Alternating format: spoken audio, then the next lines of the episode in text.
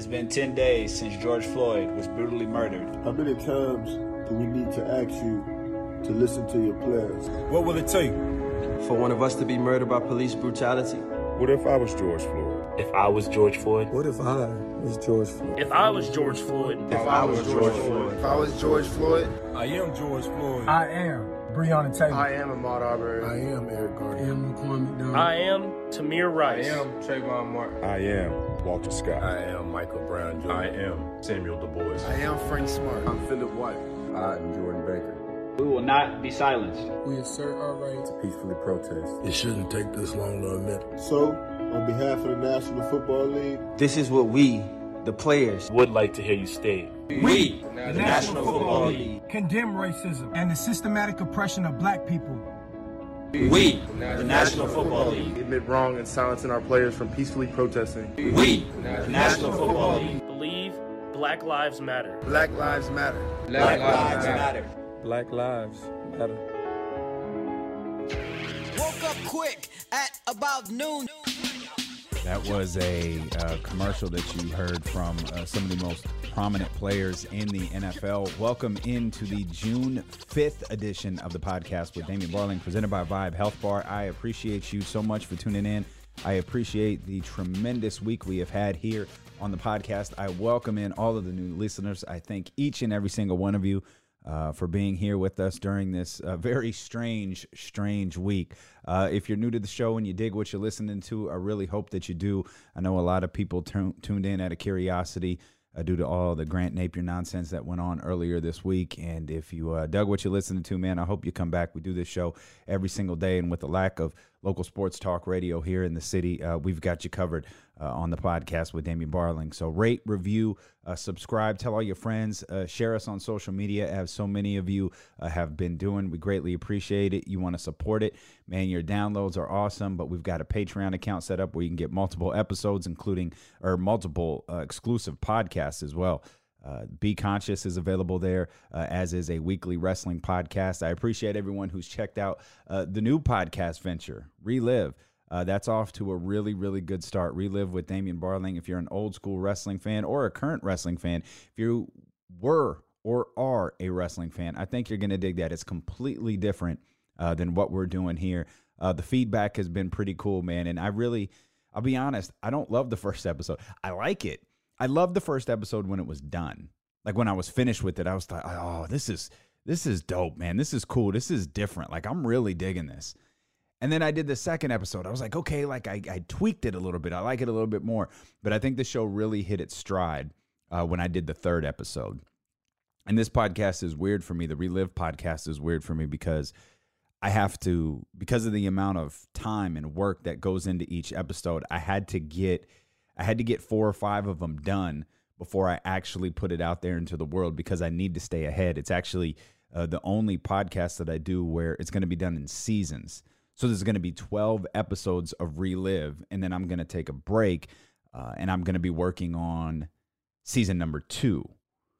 And so it, it, it, that, that's it's just giving me a little buffer time. But I feel like I hit, I feel like I really hit my stride uh, in season number three or in episode number three about what I wanted that podcast to sound like. So I hope you'll go check that out. I realized as I was playing that audio I realized as I was watching that video as the audio was playing, I hope people don't start writing columns about who's in the video and who's not.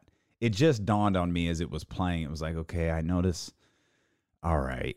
I hope it doesn't become a, a thing. And I should have made note of every single person uh, that was in that video. But I hope it doesn't become a thing where we start examining, well, why wasn't this person in the video? Why wasn't that person in the video? Uh, that was uh, that was a fine piece of work by the players of the NFL. It was a fine piece of work for them to call out their employer and say, "Hey, we need more from you than that statement that you put out." Uh, Martellus Bryant, or excuse me, Martellus Bennett put out a statement. Um, it's a not suitable for work statement. Uh, it, it, it's it's not even it's it's not even a statement. It's a uh, it was a series of tweets. Uh, I do want to read those to you, but I'm going to do that later. We'll get into the Drew Brees follow up. I thought a lot about Drew Brees. One thing I'm going to do here uh, eh, that I'm going to make a strong effort to do here during the show, uh, now here in season number two, is uh, at the end of every, every episode, and, and I did this yesterday, and I thought it went really well. And I, I want to try to do this again uh, today, where at the end of every show we have a like like a like a segment called follow ups, and whether it's a follow up to the story we did yesterday or it's a response from you, you guys have been so active uh, on the text line the last few days. I want to make sure that I can get your thoughts out there onto the podcast as well because this show is uh, this show is yours. Uh, it's as much yours uh, as it is mine. This is very much our show, and I want to make sure that your opinions are out there as well. So if you ever have anything you want to text day or night, no matter what episode of the show you're on, it doesn't matter if you're listening to something from a week ago, a month ago, or a day ago. Uh, you could shoot your thoughts into us at 916 888 5898. Again, that's 916 888 5898. If you ever have any questions, by the way, about uh, our phone number, the email, uh, or any of the businesses that we promote here during the podcast, all of the links um, are available in the description of the podcast, as well as email addresses, phone numbers, and all of that good stuff. I thought a lot about Drew Brees yesterday, uh, but and, and, and we'll save that. We'll get to that uh, in just a little bit. Um, can we just get through? Can we just get through today without somebody doing something stupid? Just like one day where someone doesn't expose themselves as a racist like Jake Fromm, like what a I'm what? Jake Fromm puts out a, a, like someone someone's I guess I guess he pissed off the wrong person and somehow a screenshot of a of a text thread that he was involved in or a text message exchange and you know which he was talking about guns and he was talking about making I think it was suppressors uh, super expensive so only elite white people can buy them like, wait, I'm sorry. Like, who the fuck is Jake Fromm? Wait, the the dude for the Bills? The backup quarterback for the Bills who hasn't taken a snap in the NFL? That guy? You kidding me? And of course, I am extremely sorry that I chose to use the words elite white person in a text message. Although I never meant to imply that I'm elite white person, as I later stated in the conversation, there's no excuse for the word choice and sentiment. And then, you know, he throws out there, I stand against racism 100%. I promise to commit myself to being a part of the solution in this country. Oh, man. All right, sorry. we will deal with that later. I don't even want to deal with Jake Fromm. Like he's, I ex- there are a lot more people like Jake Fromm than are willing to admit there are a lot more people like Jake Fromm uh, that haven't gotten caught. So just the hell with him. We'll get to my thoughts on Drew Brees and why I thought so much about him yesterday. But let's let's let's start. You know, I know we're a couple of minutes into the show, but let's start with something good. Let's start with something happy. We wondered whether the NBA was going to lay out the entire plan uh, when they uh, presented their proposal. When Adam Silver uh, presented his proposal uh, to the board of governors yesterday, and he absolutely did. To be clear, the proposal was passed by the board of governors. Now the proposal has to be passed passed on to the players association. If you're even remotely concerned, don't be. This is not Major League Baseball, and this is not the NFL. And I can say with 100% certainty, hell, I think I even read it in Sam Amick's article yesterday for The Athletic. Adam Silver has been working with the Players Association to put together this proposal. There is absolutely zero chance that this proposal uh, does not pass. We are on the verge of the NBA returning. And here is the timeline uh, for all of you to make mental note of. Uh, players will return to the market on June 21st. All players must be back in the market June 21st. That means all members of the Sacramento Kings will be back here uh, in Sacramento. And if you are a player who left and you went out internationally, you have to be back six days earlier. And I think that has something to do with the guidelines from the CDC here in the country. So uh, we've got, let's just go broad strokes. I don't know how many players here on the Kings uh, left the country. So we'll go June 21st. Testing for the coronavirus begins on June 22nd. Training camp, a very short, and this is this is the one thing I don't agree with. Uh, training camp begins on June 30th, and it'll begin in market. And then the teams will uh, travel to Orlando on July 7th. So it's only about eight days of gathering. It's about eight days of practice uh, and maybe not even that for some teams in their home market. I don't quite understand that. I don't quite understand why you just don't go straight to Orlando on June 30th and start and start from there. I think you you know the whole the whole Adam Silver, you know this whole thing. I, I, you know, Sam Amick wrote a great article, and he's really the only one that I read. And obviously, I didn't read everything that was on the internet yesterday, but Sam Amick's article was the only one that I read where you know Sam was just openly like, "Yeah, I'm kind of concerned."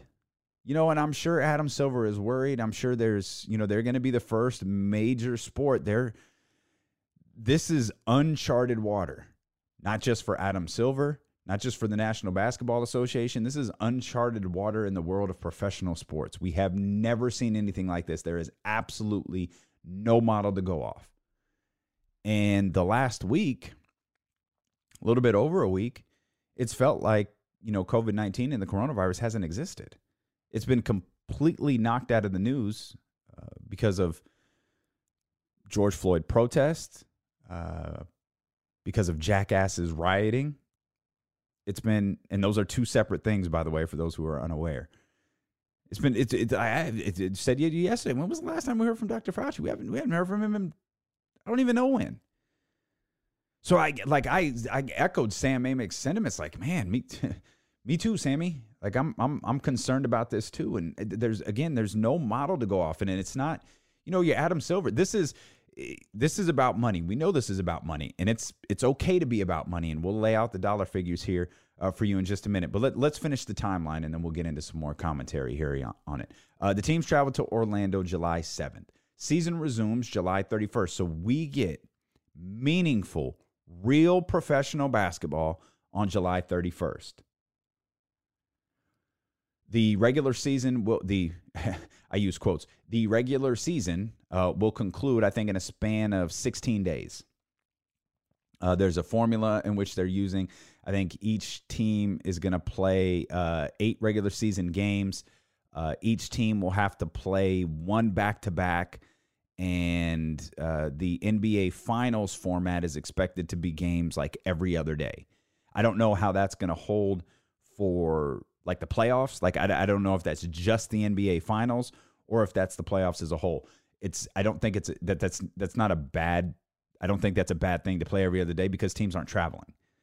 Um, funny enough, I heard that there's you know we joked about potentially sending in like the court, like teams like actually bringing a court to Orlando, and that's how you have home court. Like if the Kings sent the purple court to Orlando, that's what they played on that's that's actually real. They're they're they're really talking about doing that, uh, which just I love that because we talked about that as a joke here on the podcast, and it seems to uh, be less than a joke. So, uh, real games start July 31st. We've got the lottery. We've got the lottery on August 15th. Uh, if I read I read something as it pertains to the Kings, and I guess I I, I guess this would be true for Portland uh, as well. Not that any of us care about Portland or New Orleans or or whatever. Just trying to be complete to the entire sports story here. Uh, but the other, you know, the other six teams that aren't the 16 seeds, they can't improve their lottery odds. Uh, so whatever their lottery odds are now, that's what they're going to be uh, when when the lottery comes around on August 15th. Uh, game seven of the NBA Finals will be October 12th. The NBA draft will be three days later, October 15th. Free agency will be three days after that, October 18th. And the target dates, which are very, very fluid and may not remain uh, these exact dates, but they'll likely remain, barring something that shuts down the uh, resumption of the NBA season. Training camp will begin for the 2020 2021 season, and that'll be on November 10th. And then opening day for the NBA season will be on December 1st. So there it is. Like there is our uh, NBA schedule for the next for the next few weeks. Uh, once basketball returns on July 31st, we are going to be, again, COVID 19 still has a lot of control over our lives, whether we choose to ignore it or not. If nothing goes wrong in this restart of the NBA, if they're able to get through the regular season, if they're able to get through the postseason, and if they are able to crown an NBA champion, when basketball returns on July 31st, there is a, of only a just a tiny stretch of time from October 15th to November 10th where we're going to have some actually it's not even on uh, the 15th it's, it's it's October 18th that's the last thing for the for the year which is free agency. For the calendar year. For the NBA year I should say. Free agency October 18th all the way up until November 10th when training camp starts that's it and you know how long free agency ran wild last year Russell Westbrook was traded what maybe two or three weeks after free agency started. So, like, even when it started to feel like, okay, it died down, boom, we get a big NBA story. I think there's a, a I think there's a fair argument. We we could even we could even go back further. We could say when training camp, you know, this little mini training camp begins on June 30th for teams across the NBA, for these 22 teams across the NBA, that we've got basketball all the way until what next? We've got basketball all the way till maybe October of 2021 virtually nonstop.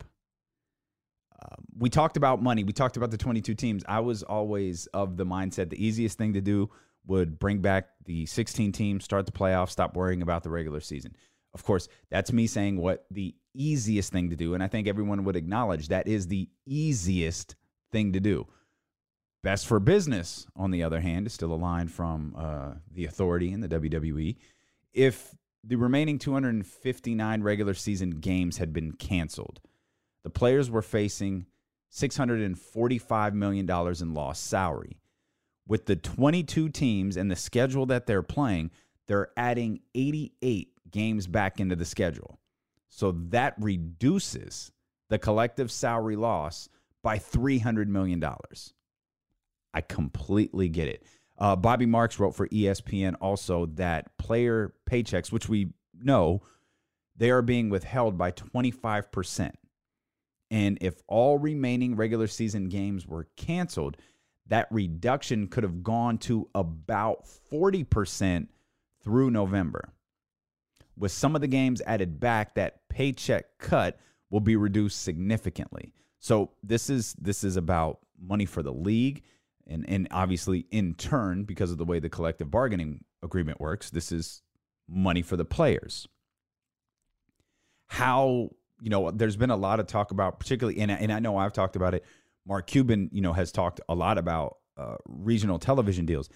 That's one thing that i couldn't that i have not been able to get a clear answer on is how this affects regional television deals i, I don't know like who's going to be calling games i don't know how games are going to be called I don't imagine TV crews like I was thinking about G Man yesterday. G Man can't travel to Orlando. I, I mean, even Adam Silver said yesterday, and, and this this eh, understandably upset some people, or eh, particularly the coaches. But Adam Silver said uh, he wasn't sure, you know, what coaches you know, you know, maybe not all coaches, certain coaches may not be on the bench. And it's easy, like Gregg Popovich is 71, Mike D'Antoni is 69. Alvin Gentry is 65. Terry Stotts is 62. Rick Carlisle is 60. I can't believe Rick Carlisle is 60. But those those that's the at risk category. And I can and, and Alvin Gentry was like, if I'm not what are you talking about? Like I'm coaching, but like yeah, of course I'm gonna coach from the bench. Like where else am I gonna coach from? That's insane. And Mike D'Antoni said something. Actually, Mike D'Antoni didn't. Mike D'Antoni's agent said something similar. He's like, yeah, Mike's Mike's health is is good. He's been he's been trying to keep his you know system strong. Like he's he's going to coach. Like you can't. And and I agree with those guys. I understand. Adam Silver has to recognize you, can't take that away from these guys. Like if if you're going to just by restarting the league, and this is why I originally didn't think it was going to restart. But right, but by restarting the league, Adam Silver has taken a lot of risks. This could, you know, we thought the Donald Sterling situation could you know what less than a year into Adam Silver's reign as commissioner, we thought a year in this could define his legacy. And I'd argue to this point that maybe it has. I mean, that was swift and that was aggressive action. Okay.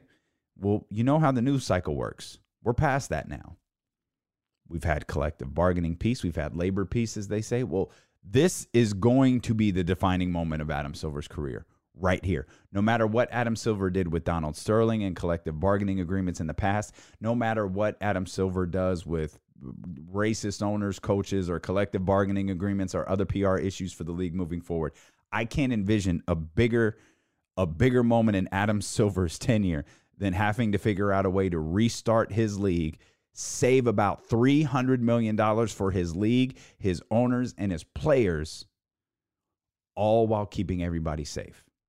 Adam Silver is assuming a risk here. He's putting his players at risk, he's putting his coaches at risk, and he's putting the league at risk. And I don't know that anybody is going to trash the NBA for attempting to return. Somebody has to attempt to return in terms of the world of sports. You've got businesses all over the city of Sacramento. You got businesses all over the world that are attempting, or all over the country, excuse me, that are attempting some type of return to normalcy. Well, that's what the NBA is trying to do. And Adam Silver's got to understand that with that, he's he's he's assuming a risk here. And he's got to allow these coaches to assume that same risk. I understand. The other thing that Adam Silver is trying to do is protect uh, this restart, protect his players, protect his league, protect his coaches as much as possible, which is why we're not seeing 30 teams return. It's why we're seeing 22 teams return, which is also why I don't think they're going to send broadcasting teams there. I think they'll have a very, very, very limited number of secluded, uh, sequestered, quarantined media there, but they're going to have to pick. I, I assume the way this will work is a, an NBA, you know, NBA summer league type style in terms of broadcasters. If you've ever watched summer league, you know it's just the same, you know, handful of broadcasters that kind of go from game to game to game. And the way games are going to work, they're going to be in the same arena. Like there's going to be games in the middle of the day.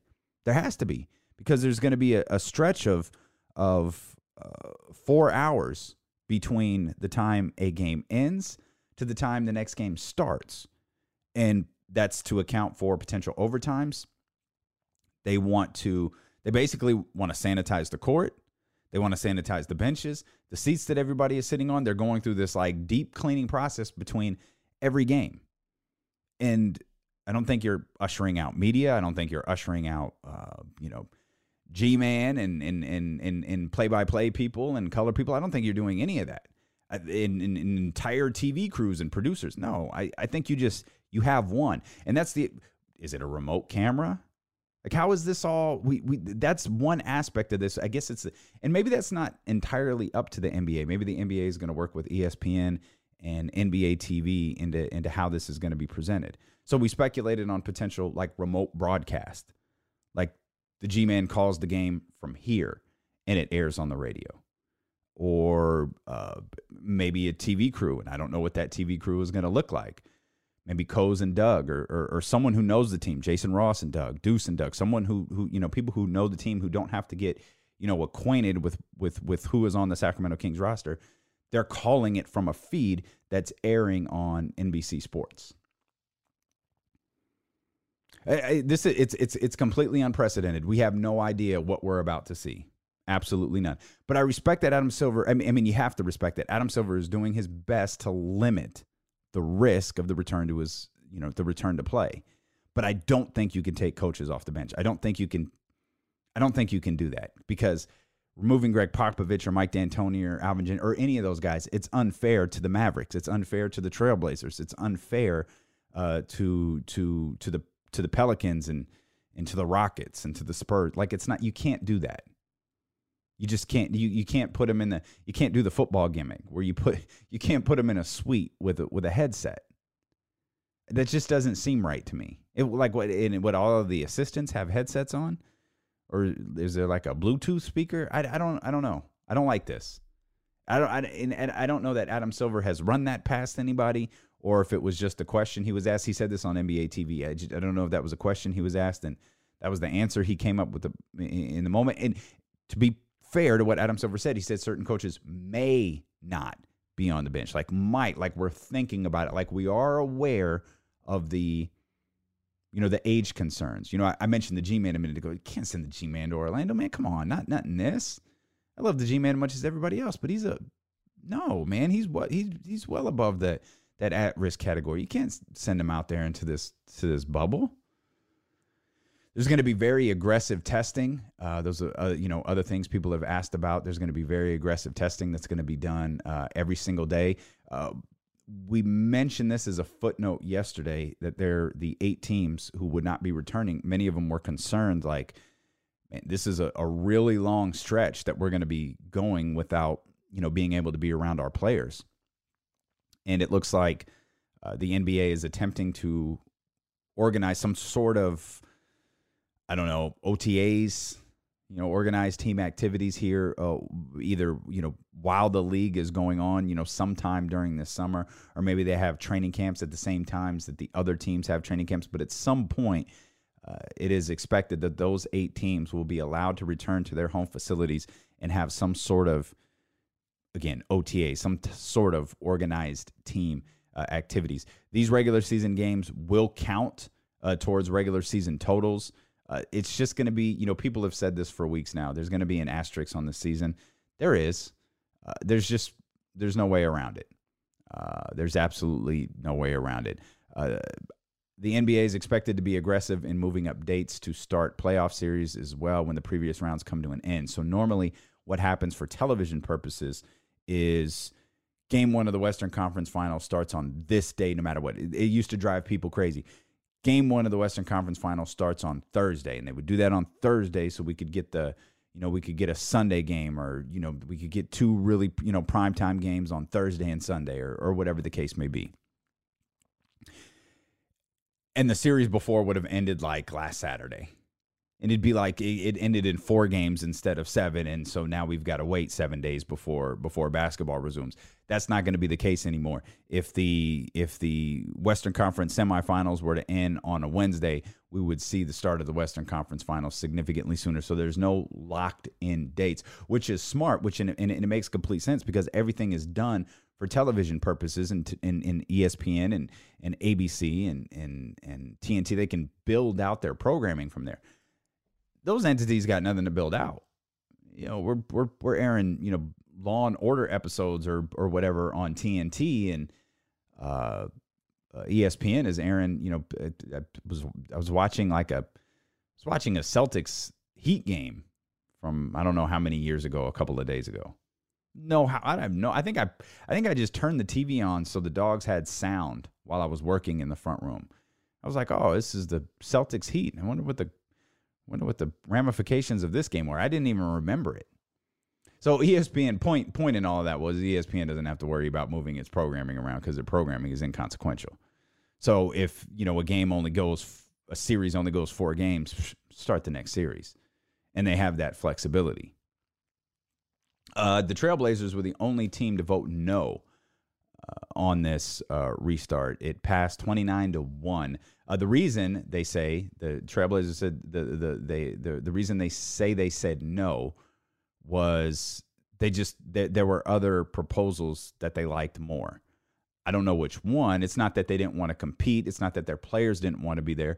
It was just that they thought there were there were better there were better proposals out there that there needed to be better proposals out there because as I as we mentioned this regular season it doesn't influence lottery odds. And so if if the Trailblazers don't make the playoffs, they don't. It, it, does it like they get they, they pretty much get nothing out of this. Like they don't improve their lottery odds and they don't make the playoffs.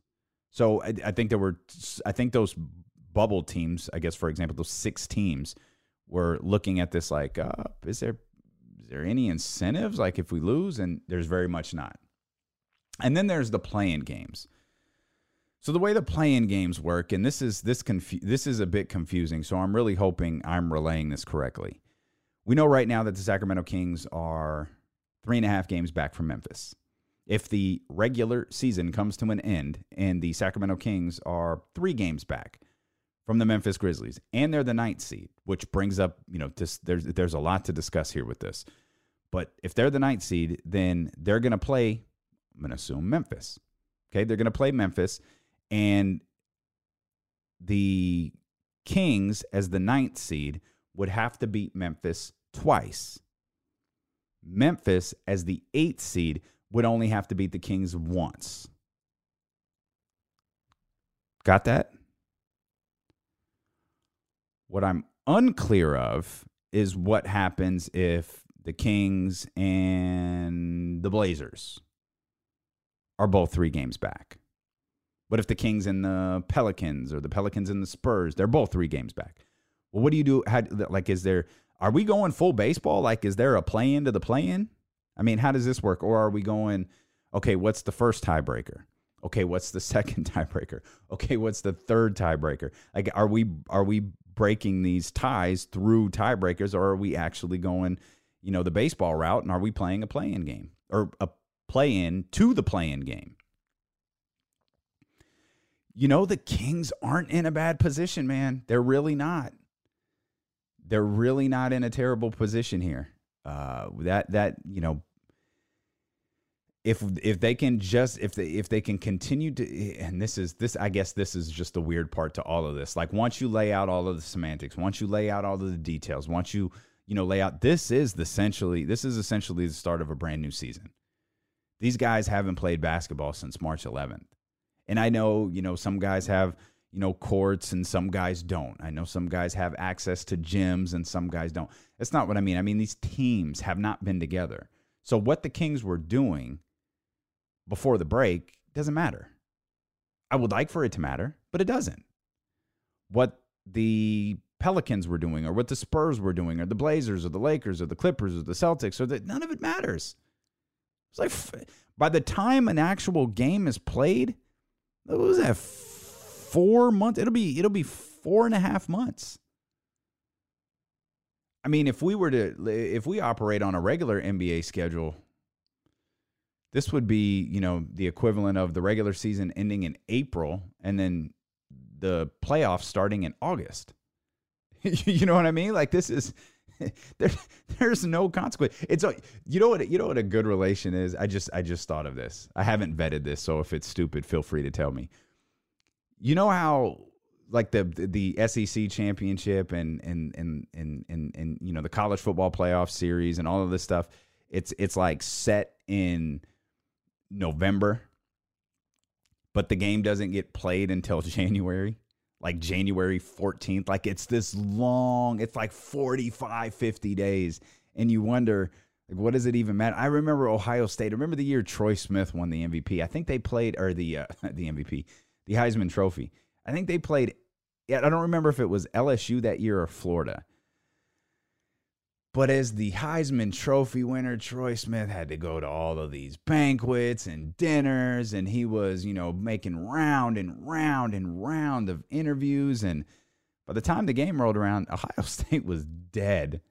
They were the hottest team in college football. They were unstoppable. And then they weren't. That's kind of what it feels like. And but it but like to the 10th degree. Because if it's 45 days since, you know, if it's 45 days between the announcement of the college football, you know, playoff or, or you know, back in the day, you know, several years ago, the announcement of the the the national championship. That's 45 days. I think the break between March 11th and July 31st, I think it's 84 days if I if I had that right. Saw in one of these articles. So it's it uncharted waters, man. This is new. This is new for all of us. I don't know how this is going to be. I mean, I, I, guess we'll just you know I, I, wait. I guess we wake. I guess it takes the place of baseball. We wake up and we watch midday basketball games, and I don't know how this pertains to um the playoffs either. I think there are four courts. Let me. I, I feel like I noted this somewhere. There will be four hours between games on each individual court to accommodate overtimes the, okay, so the league will be using three courts in the complex. So there's three different courts for them to be playing on. So there shouldn't be like a delay when the playoffs get here.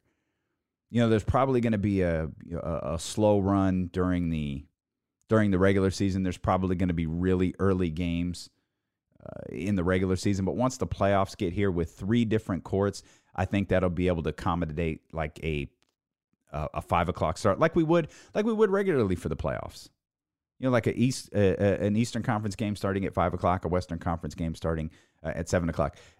One thing that I didn't read, but someone told me is I don't think there's any like realignment here. I don't think there's a one through sixteen. It's still a one through eight. So if if if let's just say things hold, uh, and and and and the Grizzlies wind up being the eight seed, it's going to be the Grizzlies versus the Lakers. It's not going to be uh, you know the Bucks versus you know the Grizzlies or the Bucks versus I, I don't remember who the eighth seed is. Uh, Orlando maybe in in the Eastern Conference. Oh, there's another note, but it's I, this is a, a, a funny little footnote I think from Sam, or, or I don't remember if it was Sam or it was Ramona Shelburne, but uh, Orlando, the the Magic, they're they're a part of the 22 teams. They don't they can't go home, like they have to stay in the bubble. So they're they're they're even though they're in their home market, they have to stay with the rest of the NBA teams. They can't leave the complex. And when I say they can't leave the complex, I mean they can't like they can't sleep at home, they can't go home, they can't, you know, well they could probably go home because you're allowed to you're allowed to go to dinner in front of what I understand you're allowed to like you're allowed to leave the complex. But that's a bit like I'm I'm still a bit unclear as to how all of that works and I'm still a bit unclear as to how coronavirus testing works. I know the testing is a lot, a lot, a lot further along than it was on March 11th, not just in terms of, you know, the accuracy, not just terms of the availability, but the accuracy is not like a hundred percent. Like there's still, and, and I think I heard Dana White say this to Dan Patrick yesterday. You know, once we get, you know, once we get like the the right, the, like the perfect test, we're going to be testing our guys like every day, you know, all day, as we try to get these fight cards off the ground. Uh, but right now, we're just kind of working with what we have. And we think we have the best testing that the country has. It's just the best testing that the country has isn't exactly the best yet. So if you, you know, and I guess this is part of why you're testing every day. If you get exposed on a Monday, you might not test positive on a Tuesday or a Wednesday. You might not test positive till a Thursday or Friday. And so there's two, you know, two other notes here that I think are really, really worth paying attention to. One, is there a player of significant ramifications? A, you know, there aren't many LeBron type players, but let's say a an all NBA type player on one of these 22 teams. Or, or, or maybe just a, a high caliber NBA all star that goes, I don't think I want to go. I don't think I want to do this. This doesn't feel right. I've got newborns at home, or you know, I I, I want to be able to see my family. I don't want to, you know, I want to be able to go see my parents without putting them at risk, or whatever the case may be. I'm I'm just throwing things out. Is there a player of that caliber that says, I don't think I want to do this? I feel like, you know, as they had that super, you know, we, we recall the superstar conference call. I think as part of the superstar conference call wasn't just, well, what do all of the big stars think? What does LeBron and and Russ and and and Katie? What do all of the and Steph? What do these what do these big dogs think? I think it was also, hey, what do you guys think? Okay, how does your team feel? Like, how do your teammates feel? Have you talked to your teammates about this? Like, what if you know the, the the league, you know, Steph. What if what if we had said that the Golden State Warriors are coming back? Is everybody on board for this? Who's is is is anybody nervous about returning? Is anybody uncomfortable about the testing procedures that have been lined up? I assume because I think the NBA is a more well-oiled machine than Major League Baseball is and then the NFL is. And don't I understand the NBA has had their work stoppages and their work stoppages weren't that long ago. But I still believe, especially with Adam Silver at the helm, because he's a little bit he's a lot less combative than David Stern is. Just different types of leadership. Nothing wrong with one or the other. Just different styles. I think Adam Silver has kept. I think Adam Silver has been in concert with Chris Paul and with the Players Association as they've built out this recommendation uh, for the Board of Governors, and I think that's why it got passed yesterday, and that's why it's going to pass with the Players Association. So I wonder if these players have talked to their teammates about like, hey, we all good with this. I got to imagine everybody on the Blazers, the Pelicans, you know, the, the, the, those team, the Kings, the teams that were on the, you know, the verge are like, yeah, let's do, we've got a chance. I don't know if we had a chance to, to make up three and a half games, but if you're the Kings and you're the, you know, you're, you're all of those teams in the Western Conference, even the Suns are in the conversation now. All you got to do is, I don't know where, how far the Suns are, but if you're all of the other teams, Spurs, Pelicans, Blazers, Kings, you got to make up like half a game.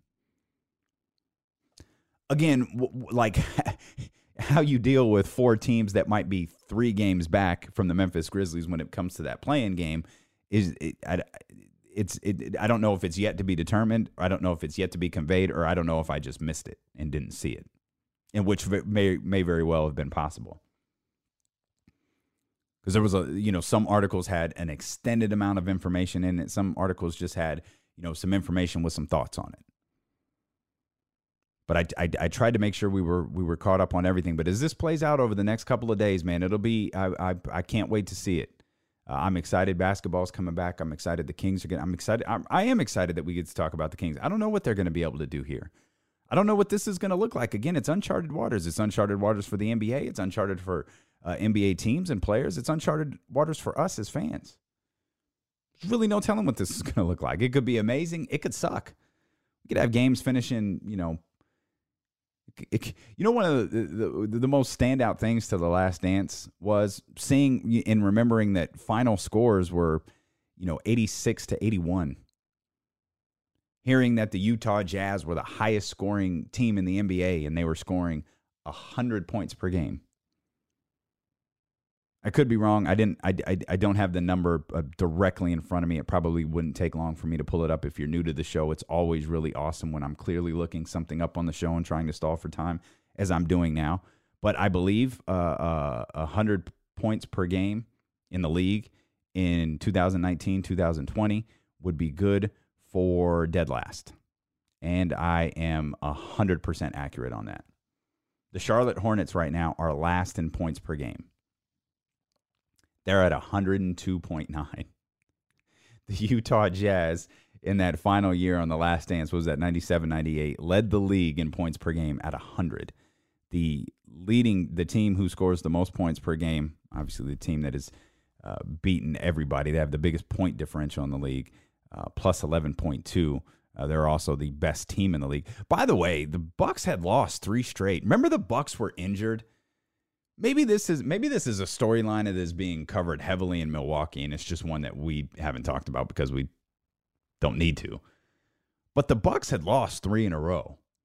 Because there was a, I was under the belief that the Bucks were going to win seventy games, and then all of a sudden it's like, oh, they dropped one. Didn't expect them to drop one. Oh, they dropped another one. Okay, maybe they're not going to win seventy games, and then they dropped the third one, and now they're sitting at fifty-three and twelve. And they were hurt. They had injuries. Man, the Bucks are the Bucks are coming back healthy now. Mm. Man, how did what you know? How did the Lakers do? We heard that LeBron James was doing uh, responsible workouts with his team. How about the Raptors? Could the Raptors sneak in and seriously win a second straight NBA championship? The Raptors, again, not discussed. They're 46 and 18. They're the third best team in the league. They're just behind the Lakers. They're better than the Clippers. They're better than the Nuggets. They're better than the Celtics. Could they sneak in and grab a second straight NBA championship? Who's a dark horse to win the NBA championship this year? If, you know, if this restart is just like, "Oh my gosh, how does this play out?" Oh, could someone jump in there? I am going to hit myself in the face the moment the podcast is over. But I will throw this out there. What about the Houston Rockets? Houston Rockets like to run. They've gotten a nice little amount of rest. Remember, Russell Westbrook was injured. He was dealing with a hand injury all year long. That's why he stopped shooting. I don't know. What about it? Could the Rockets do it? My man Brad at the Kings Herald had a great tweet. I think it was this weekend when the when the spaceship went up or the rocket went up and he said James Harden is really confused about seeing a successful Rockets mission in May. That was so good. That was such, I, I I probably messed up the the way he tweeted it, but you get the gist of it. That was such a good line. I thought that was fan. I wish I wish I was witty on Twitter. Like I'm not witty. I, I wish I could. I wish I could think of something that quick, and I'm just not. That ain't me, man. Any chance the 76ers bounce back? Any chance at all? 76ers have had a super disappointing season. Is is is Brett Brown's job safe? Because of all of this. Or what about a successful because I've always been on the extent and, and I think before the season went to hell, we talked about this. There are a couple of teams that are championship or bust, like no other outcome is acceptable other than winning a championship, or or maybe in, in some cases other than being in a championship. Like Mike D'Antoni, does Mike D'Antoni have to win the NBA championship? Is getting to the finals of an, enough? Is falling short of the NBA finals ultimately what leads to Mike D'Antoni's dismissal this offseason? Does the fact we only have a month between what would be the last game of the NBA finals and the start of training camp is that a deterrent from teams? Now, not every team is going to be playing till October, you know, 15th or 12th or whatever that that that day I just said to you was that was the last game of the NBA finals. Uh, not only two teams are going to be playing there. Last game of the NBA finals October 12th.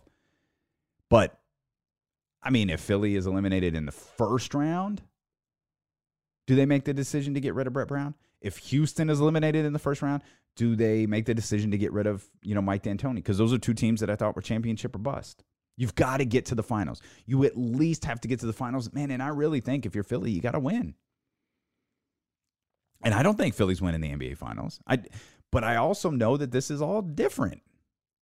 Philly could be an entirely different team than what we saw during the first part of the regular season. Houston's not a bad team. You know, they just have their playoff they have a playoff stigma. You know, Harden has it. I, you, I mean, if you're new to the show, I am a Russell Westbrook stan. I stand hard for Russ. I'm a1 Russell Westbrook fan club. I know his shortcomings though, and I know his shortcomings also uh, often happen in the playoffs. So I, I recognize what that is. Could Dallas like seriously sneak in and win the win the NBA championship? Or Denver, a team that we haven't been thinking about or talking about?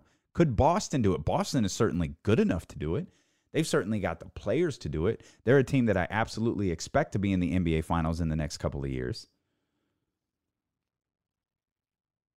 100%.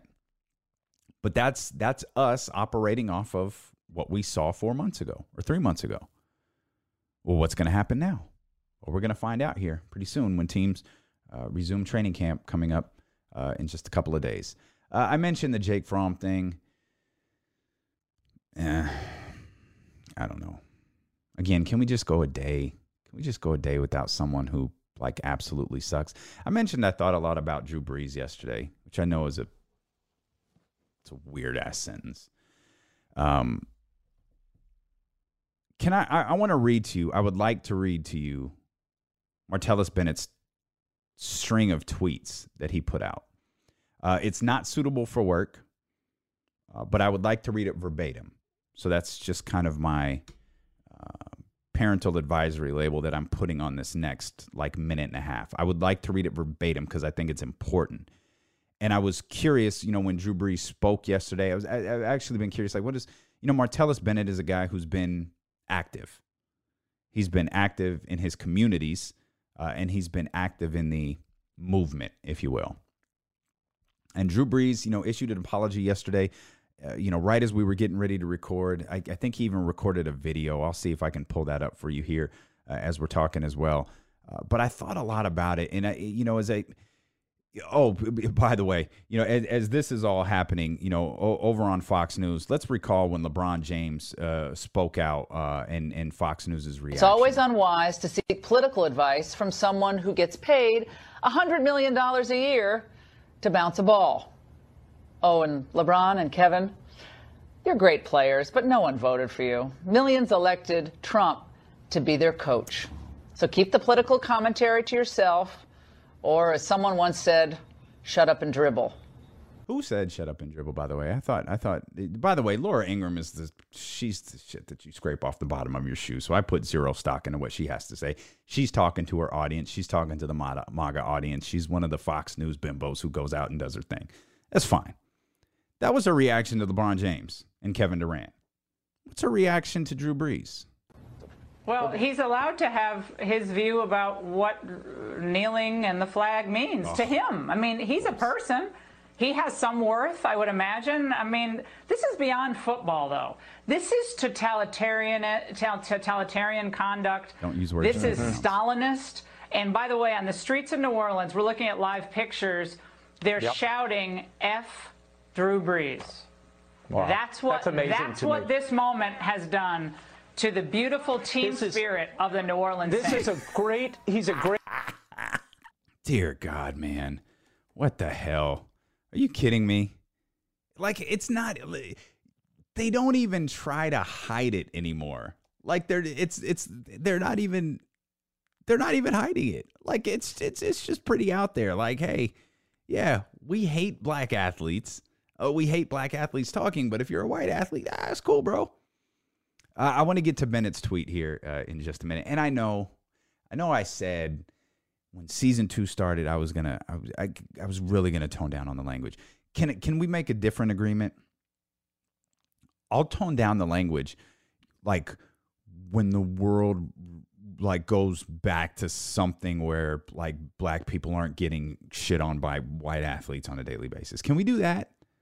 I mean, I expect Fox News to do it, but the backup quarterback for the Buffalo Bills? what are you kidding me? Drew Brees issued an apology at, at the start of yesterday's podcast. Uh, he issued a second apology, this one in video form, because he wanted us to see him as he apologized. Here's Drew Brees. I know there's not much that I can say that would make things any better right now, but I just want you to see in my eyes how sorry I am for the comments that I made yesterday. I know that it hurt many people, especially friends, teammates, former teammates, loved ones, people that I care and, and respect deeply. That was never my intention.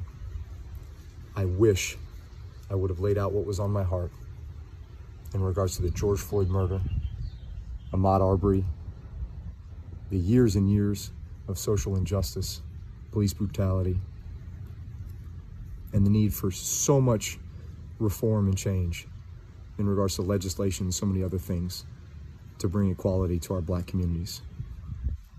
I am sorry, and I will do better, and I will be part of the solution, and I am your ally. And I know no words will do that justice. That's going to happen. So there, that's that's that's the gist of it. Cut off there, but um, I I still really love. I love Drew, Drew Brees is a phenomenal quarterback. I don't. He still didn't say it. It's like he couldn't. This is two different apologies. Two different apologies from Drew Brees and he couldn't bring himself to say I was wrong about what Colin Kaepernick was doing. What is it about that freaking national anthem that drives people so nuts? What is it about just acknowledging I get it. It's not about the military. It's not about the flag. It's not about any of that stuff. I get what Cap was doing. Why is it so hard for people to acknowledge? Why are people willing to acknowledge acknowledge injustices? to, to, to George Floyd? Why are people willing to acknowledge that what happened to him was wrong? Why are people willing to acknowledge, uh, acknowledge that that what happened to Arbery in, in, in, in Georgia was a hate crime? What happened to Breonna Taylor was wrong. Why are people suddenly willing to go all over their social media accounts and post police? You know how you know how little police give a shit about black people right now? They're beating the crap out of white people. Like think about that. There are white people trying to stand in concert with this Black Lives Matter movement and police are beating the shit out of them. That's how bad things are right now. I know everybody, you had to have seen the video of the police shoving that elderly white man to the ground. Like he busted his, he's bleeding. His head is busted open on the concrete. They just walk past. They just, one guy goes to, a cop goes to check on him and his jerk off teammate pulls him away and has him keep walking. Yo, what is this?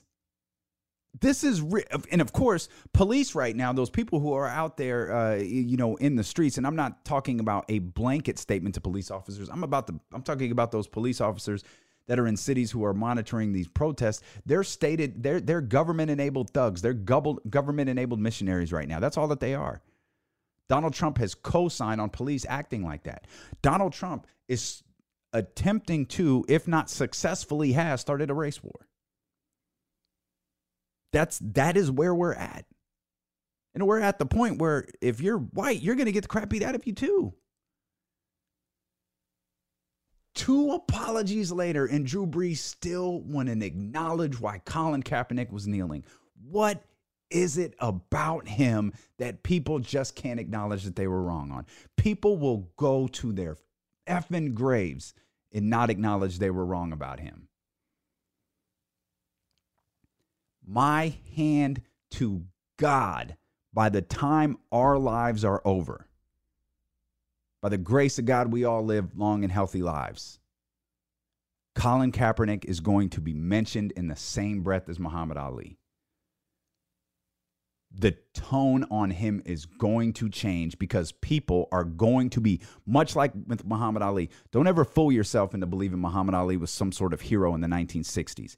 He was despised. He was one of the most hated individuals on the planet. He was the second most hated person in America next to Martin Luther King, and he was by far the most hated athlete in the world. Believe it or not, being the heavyweight champion in boxing used to really, really mean something. It doesn't mean anything now, and I couldn't even begin to tell you who the heavyweight champion is or who the six different heavyweight champions are. But in the 60s, it mattered. You were the most recognizable athlete in the world, and Muhammad Ali was that, and he was also the most hated. He wasn't the most hated athlete in the world. He was the most hated athlete in this country. But the tone on him changed when people realized he was right. And I guess four years into it, Drew Brees, one, won't acknowledge what Kaepernick was doing and why he was doing it, and sure as hell won't acknowledge that he was right for doing it as I mentioned, I wanted to to read uh, Martellus Bennett's tweet to you, and I realize my language has got a little bit out of control. So please, one, forgive me for that. Two, be aware of what I'm about to read. I'd like to do it verbatim. Uh, let's not be ignorant. You have a Hall of Fame quarterback in Drew talking about protesting the military when taking a knee. It's been forever long. How the fuck do you still not know what your black brothers are fighting for? You get in front of millions on your platform and give an ignorant statement, fucking up the message dudes have lost their jobs fighting for you and your friends need to take your knees off the necks of your black teammates and stand for something. Sports media folks play a role in the framing of negative narratives around black players too. A lot of you motherfuckers are racist as well. Black quarterbacks have to do every fucking thing right. Baker Mayfield and his white privilege allows him to do whatever he wants.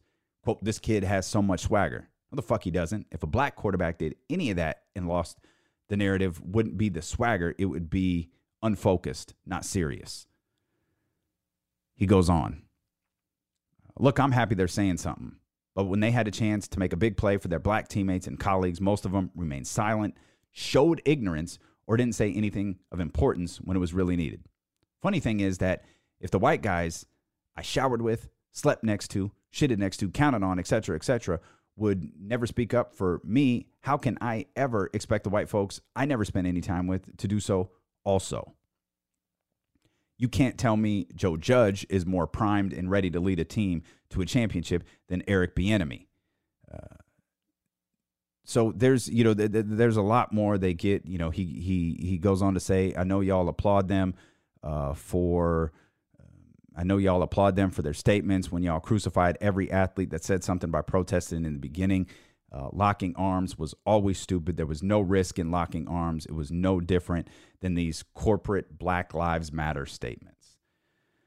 So that's Martellus Bennett there. Uh, he said, and Fangio saying there's no racism in the league is sitting on an elephant and telling me it's a horse. All these coaches with white daddy syndrome in the league in uh, football, period, uh, talking down to black players in a way they would never do to a white player, know what's wrong, then want to turn around and tell me I'm hard on you because I love you, like you're my son, as an excuse.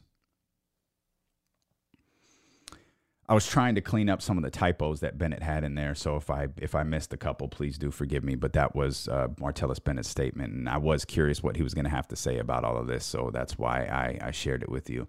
Uh, I don't know what to make of this. Uh, Kanye West was at uh, the Chicago protest yesterday. Uh, he has donated two million dollars to the families of George Floyd.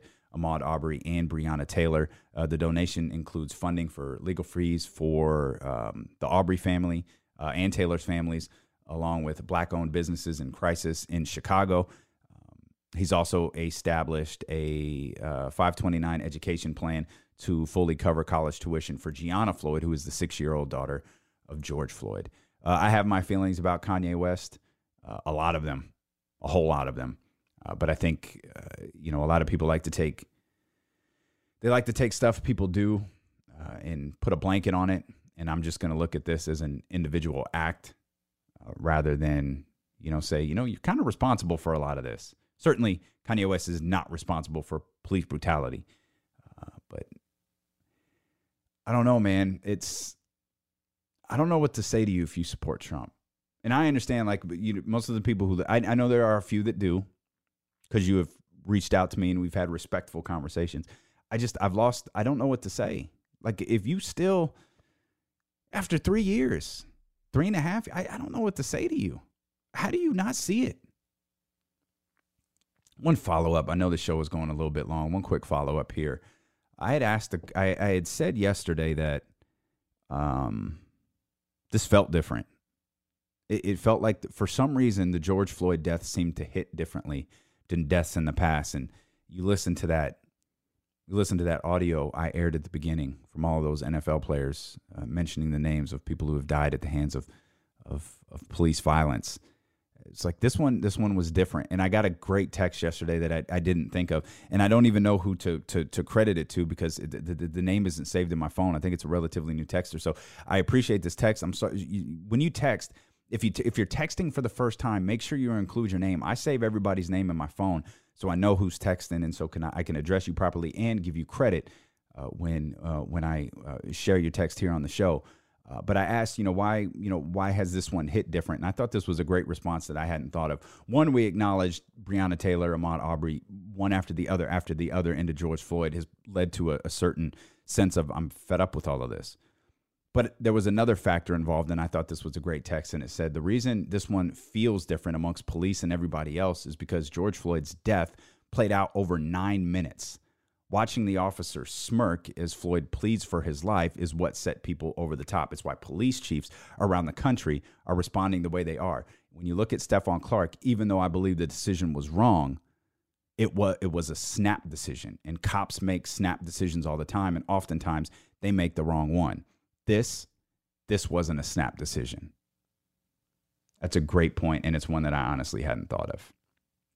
The amount of time in which that death played out on video is obviously a lot different than what happened to Stephon Clark. It's a lot different than what happened to Michael Brown. It's a lot different to what happened to uh, than than what happened to uh, you know countless people across the country here at this point. Most of them captured on video. He wasn't shot in the back. It wasn't an incision. It was nothing like that. It was a man who was handcuffed face first on the ground for several, several, several minutes, uh, pleading for his life, and that officer uh, keeping his knee in his neck and not responding. That's a great text, and I appreciate that.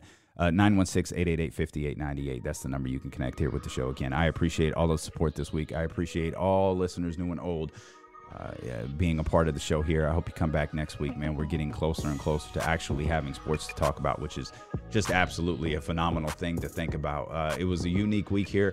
Uh, on the podcast. I appreciate everyone. Again, if you tuned in for the first time, I hope you dug what you're listening to. Uh, please rate and review the show. If you got some free time here this weekend and you want to check out Relive with Damien Barling, go check that out as well. If you dig that, let me know. Even if you don't dig it, let me know. What, what things do you want to be better? Uh, what matches would you like to see covered in season number two? Those are always good texts to send.